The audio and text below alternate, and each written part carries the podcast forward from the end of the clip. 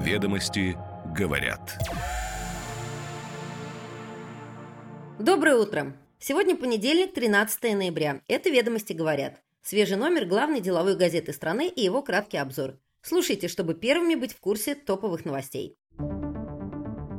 Сегодня ведомости говорят, что эксперты Веба предложили комплекс мер по повышению численности и качества человеческого капитала. Одна из главных инициатив – установить прогрессивную шкалу выплат мат-капитала. Продажи инсулина в России достигли пятилетнего минимума. Пациенты и госструктуры перестали скупать препарат впрок, считают эксперты. Платформы по выпуску ЦФА могут на законодательном уровне обязать интегрироваться друг с другом. Но создать мост между платформами технологически непросто, говорят участники рынка. Стартовал набор в школу мэров. За четыре потока через образовательную программу, которая создана по аналогии со школой губернаторов, пройдет 320 человек. 13 ноября будет открыт прием заявок на соискание премии «Служение». Ее победители будут награждены в начале следующего года. Теперь детали. Ведомости говорят. Эксперты Веба предложили установить прогрессивную систему выплат материнского капитала, расширить меры поддержки для многодетных семей и внедрить практики социальной ответственности в рамках ESG-политики компаний. Они считают, что это поможет переломить негативные демографические тенденции и увеличить численность населения России. Доцент Людмила Иванова-Швец считает, что материнский капитал эффективен, но привлечение бизнеса может быть невыгодным для женщин. Илона Ильясова утверждает, что помощь семьям должна быть не только материальной, но и включать социальную поддержку. Михаил Денисенко предупреждает, что уход женщин с рынка труда может привести к потере дохода в семье. Все меры требуют дополнительных расходов, потому правительству необходимо работать над бюджетом страны.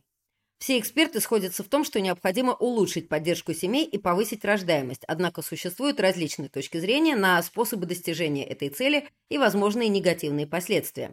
Экспертные мнения «за» и «против» читайте в сегодняшнем номере.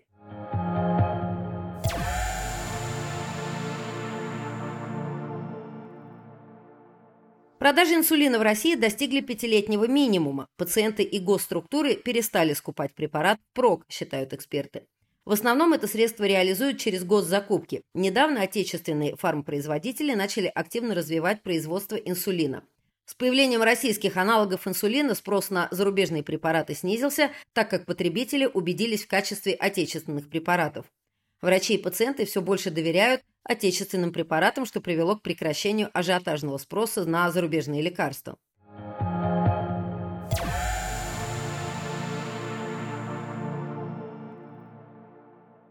Планируется законодательное обязательство для интеграции платформ по выпуску ЦФА друг с другом или через операторов обмена, чтобы активы могли обращаться на разных площадках и защитить права инвесторов. Участники рынка поддерживают эту идею, считая ее ключевой для развития рынка цифровых активов. Однако создание моста между платформами технологически сложно и потребует значительных инвестиций времени и денег.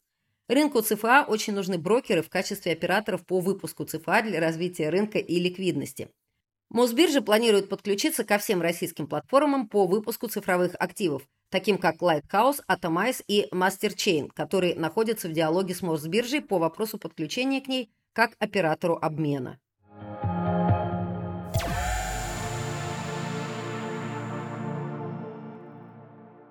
Стартовал набор в школу мэров, где через образовательную программу пройдет 320 человек. Программа включает в себя модули по современным трендам муниципального управления, операционной и командной эффективности, стратегии и развития муниципалитетов. Создается школа мэров для обучения муниципальным финансам, управлению территориями, коммуникациям с обществом и СМИ, а также культурно-патриотическому образованию. Программа разработана при поддержке ФНС, Минфина, Минстроя, Минтранспорта и других органов. Планируется расширить программу на регионы и организовать подобные курсы для муниципальных служащих среднего звена. Запуск школы мэров является продолжением школы губернаторов и поможет ликвидировать дефицит кадров на муниципальном уровне. Для мэров важны управленческие навыки, близость к населению и решение их проблем. Школа мэров поможет им развивать стратегическое управление, новые навыки и выполнять политические задачи.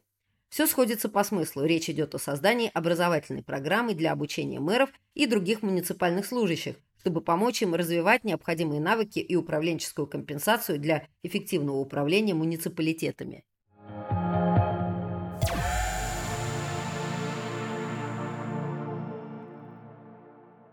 13 ноября начнется прием заявок на премию служения, которая будет вручена победителям в начале следующего года.